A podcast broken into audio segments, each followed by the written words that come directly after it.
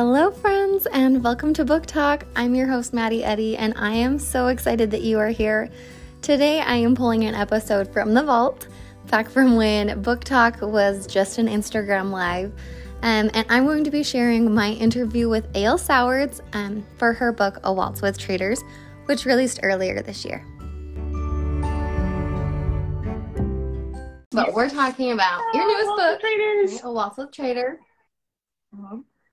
We're a couple weeks behind release, but that's okay because more people Yeah. have read it. okay, so if anyone has questions, just drop them in the comment box.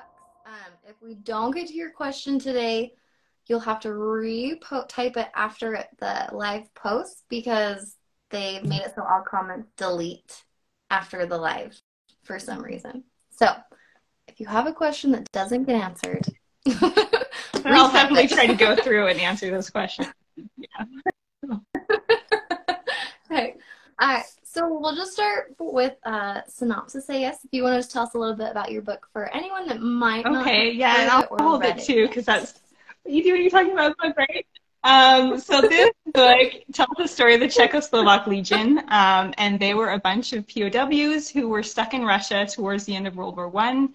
At the beginning of the war, they were part of the Austro-Hungarian Empire. So, like most people living there, if they were military age, they were drafted.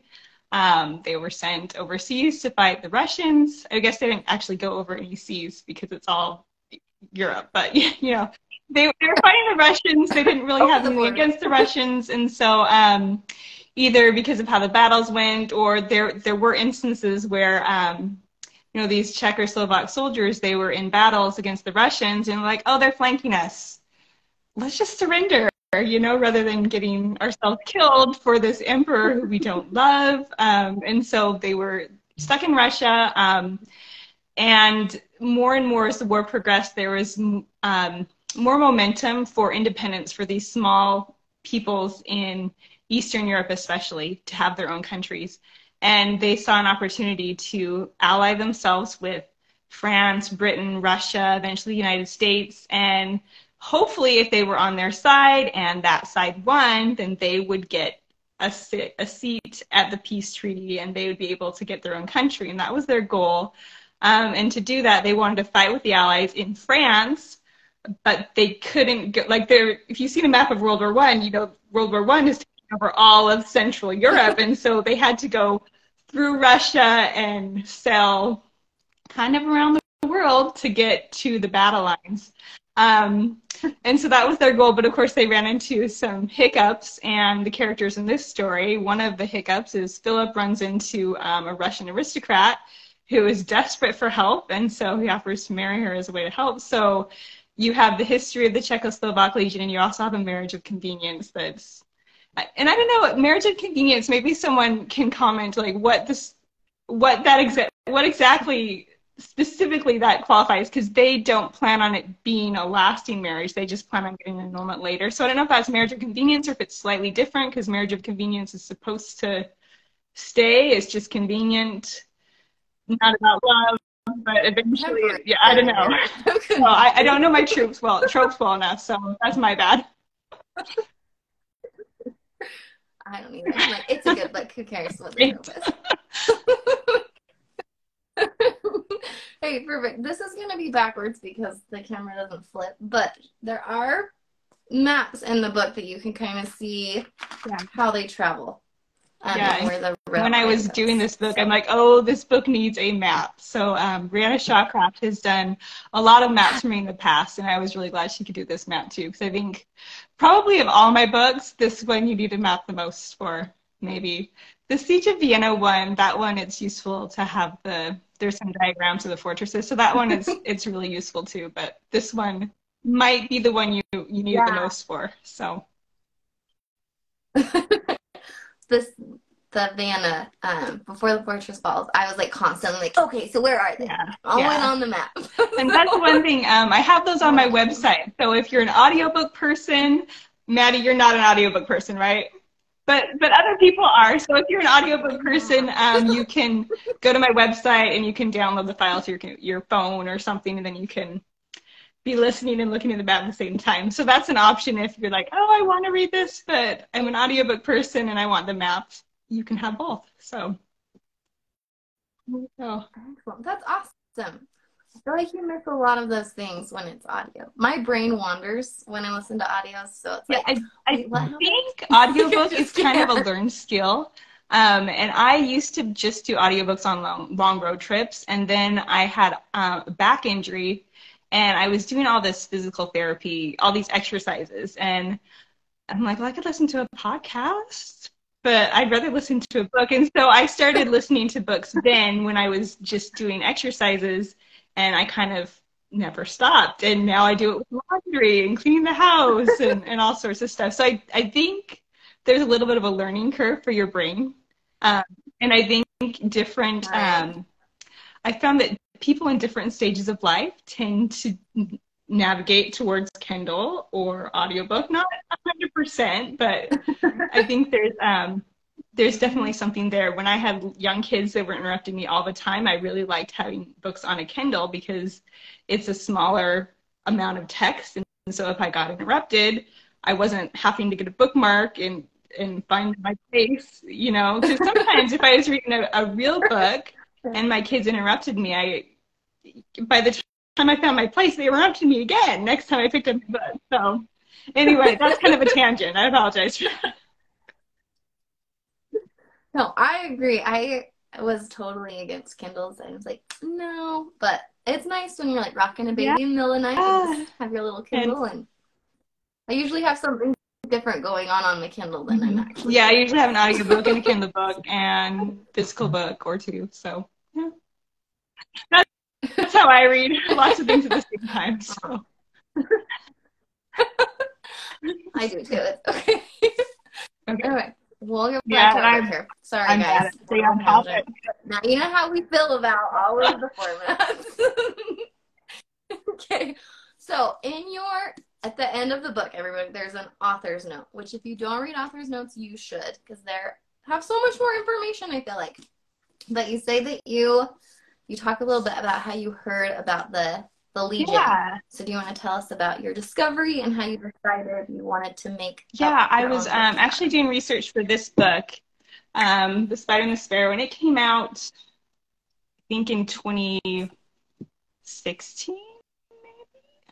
And um, so it was a while ago. And when I was doing the research for it, it was probably like 2015, 2014. And my husband and I were watching this series of lectures on the Great War.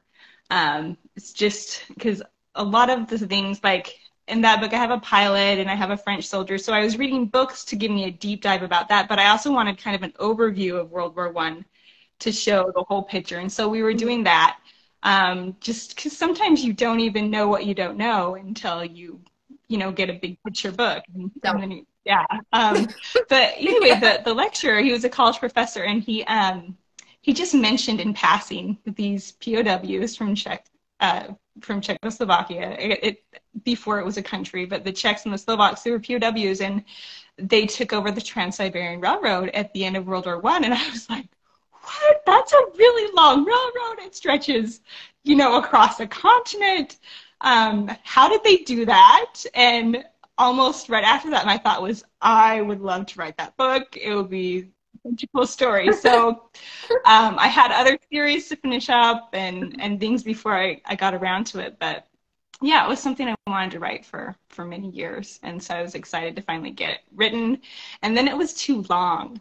And so um, I, and, and this is a problem I have with my stories. They're just, they're just too big sometimes to fit in a nice publishing box. And so for many books before that one, I had gotten to a point where I have the story down and I have to chop it a little bit. And I just, I just didn't want to chop it with this book. Mm-hmm. So I, um, I talked to my publisher and they're like, yeah, you can look at some other options. Because at that time they didn't think a book of this size was really gonna gonna work for them. So I tried some other options, nothing worked. Um, a few years later, things had changed enough that I sent it to them again, and they they accepted it. They didn't make me chop it, so so I just had to hold on to it for a few years, but now it's out, and yeah.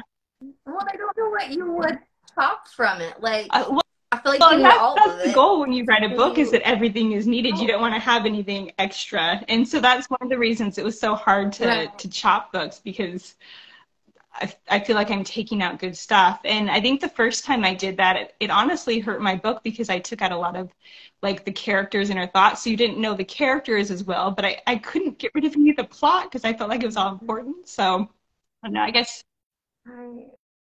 Well, and it all like it rounds out like the Mhm. war and the sides and like so much that you kind of get a glimpse of everything Yeah. instead of like this little Uh, yeah. so it, it's tricky to write a book and get it to a point where you feel like the plot's complete and the characters are complete and then be like oh, cut 5% of it because it's too long so at least for me that's really hard so i'm glad i didn't have to with this one so I'm glad you didn't have to as well. Okay, I saw. All right, Word Kids and Books asked, how much did you already know about the Russian Oh, Revolution? probably um average maybe more than average because i like history a lot. Um so i did do a lot more research about that but um i had kind of a basic grasp of it i guess um just from studying history reading books and i did political science in college. And so that was my major and we did a lot of uh, 20th century politics and history. And so you know of course, we talked about the rise of communism and how that started and the philosophy and stuff. Um, I, w- I was still looking up details about like what they did with prisoners, even though there's a point in the book where um, Philip's friend asks him, well, do you want to hear about how the Bolsheviks torture their prisoners? And Philip's like, no, I don't want to hear that. So it didn't actually make it into the book, but it's in my research notes. So there you go. yeah. Maybe later. so it's nice to be able to reuse research notes later. So we'll see. Very good. So, so do you hold on to your research notes? Um, like, pretty much they're digital. So what I do is I put everything in a Word document. Um, and so that means I'm taking a lot of notes by hand, especially with this one, because a lot of the a lot of the sources I was using, I was getting them from interlibrary loan because there were just a few copies of them in old libraries, usually university libraries. So yeah, I use a lot of interlibrary loan for this book um, because a lot of the, the books were out of print and so I couldn't get a copy of them. Um, but my favorite thing is to read a research book on my Kindle and then I can highlight things that I think I need later and I can email that to myself in a PDF. I can copy it and put it right into my um, into my document.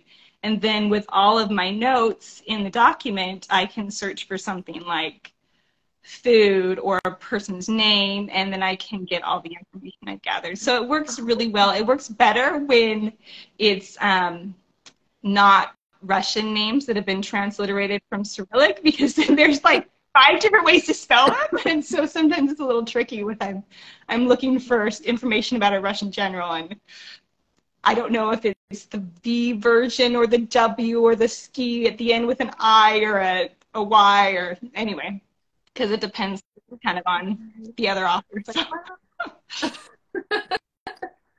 Right. So it makes you wonder why they switch like the spelling and the like because it makes it harder to kind of like I would think for historians it would make it harder to like link like the correct Yeah, people and- together. and, um, but I don't know. My, my husband's a Russian guess. speaker, and so he definitely has some opinions on what works best. But um, yeah, I, I don't know what different people do. When I'm writing a book, a lot of times I'll try to find the most commonly used spelling currently, whether, um, yeah.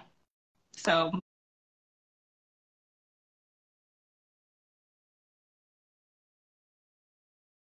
books, and there have been times where my editor's like, "Well, how do you want to do this?" I'm like, "Well." Four out of five research books use this, so let's go this way. So it's sometimes it's tricky. It's interesting the little things you have to worry about when you're writing a book. How to how to spell someone's name, who's a historical mm-hmm. character that should be not an issue, but sometimes it is. So right. there you go. I love it. Okay, we're almost out of time because I promise I only keep you for like 15 to 20 minutes. But my favorite two questions What was your favorite part of this book to write? You know, people ask me that, and I'm like, I finished writing this book in 2019, and I'm not sure what my favorite part was, but I always love it when um, you have two people that are interested in each other and where they make significant steps in their romance where, where there's less um, ambiguity, where they make some commitments. Those are those are favorite parts to write. Um, and then the end, it's nice to it's nice to be done, and it's also you, most of my books end um, hopeful and happy, and so um, even if everything's not perfect, there's some good closure for the characters, and that's nice to to give their characters some happiness after torturing them for 300 pages. So, right. Yeah. There's always that hope at the end. I like, I like it. Okay, and then what was your least favorite part? Ooh. What did you dislike writing? Um, ooh, I don't know. I mean, sometimes things are challenging to write, but I, I'm not necessarily, I don't necessarily dislike writing them, but I know um, there's uh, a lot of stuff that happens around the Lake Baikal tunnels, and that was kind of complicated to write. So it was a little more difficult than some of the other parts, but I don't know that I just liked writing it. No, there was. It is funny. There's another scene, and I think I talk about it in the notes, where there were two kind of different versions of what happened historically, and so I wrote it both ways, and I'm like, yeah, I don't know which one one's right, we'll keep this one. so, so you are getting a historical like fiction novel. It's based on history. I think you'll learn a lot, but it, it's fiction. So there you go. right, but very close, very close to real, as real as you can get, I guess. Um, so for everybody that kind of hopped on late, we talked about Waltz of Traitors. This is her newest book. Mm-hmm. It's been out yep. about a month, right? About that. Um, so it's a historical fiction. It does have romance in it, but it's not a romance novel. But it's amazing, and you guys will love it. I so if you guys have any questions, put them in the comments after we end the live and it gets posted. Um, and then make sure you tune in for A.L. Sowards exciting announcement tomorrow. I already know what it is, and it's been so hard to hold it inside, you guys. But make sure you check her out tomorrow because you're not going to want to miss it. Cause it's amazing. And all my hopes and dreams. I think so. so thank you so much for talking with me. I'm so sorry about all the problems, but I'm glad. Yeah, no, I'm glad that it worked out this way. Um, now we'll just have to see if I can figure out how to get it to save somewhere and post somewhere. So you might have to walk me through this, but it'll it'll just ask okay. you if you want to save it, and you just say yes. so do I just click the X button? That sounds like a really stupid question, but okay. Yep, you just hit the X. Okay, here we go. It. Thanks so much, everyone, for joining us. See ya.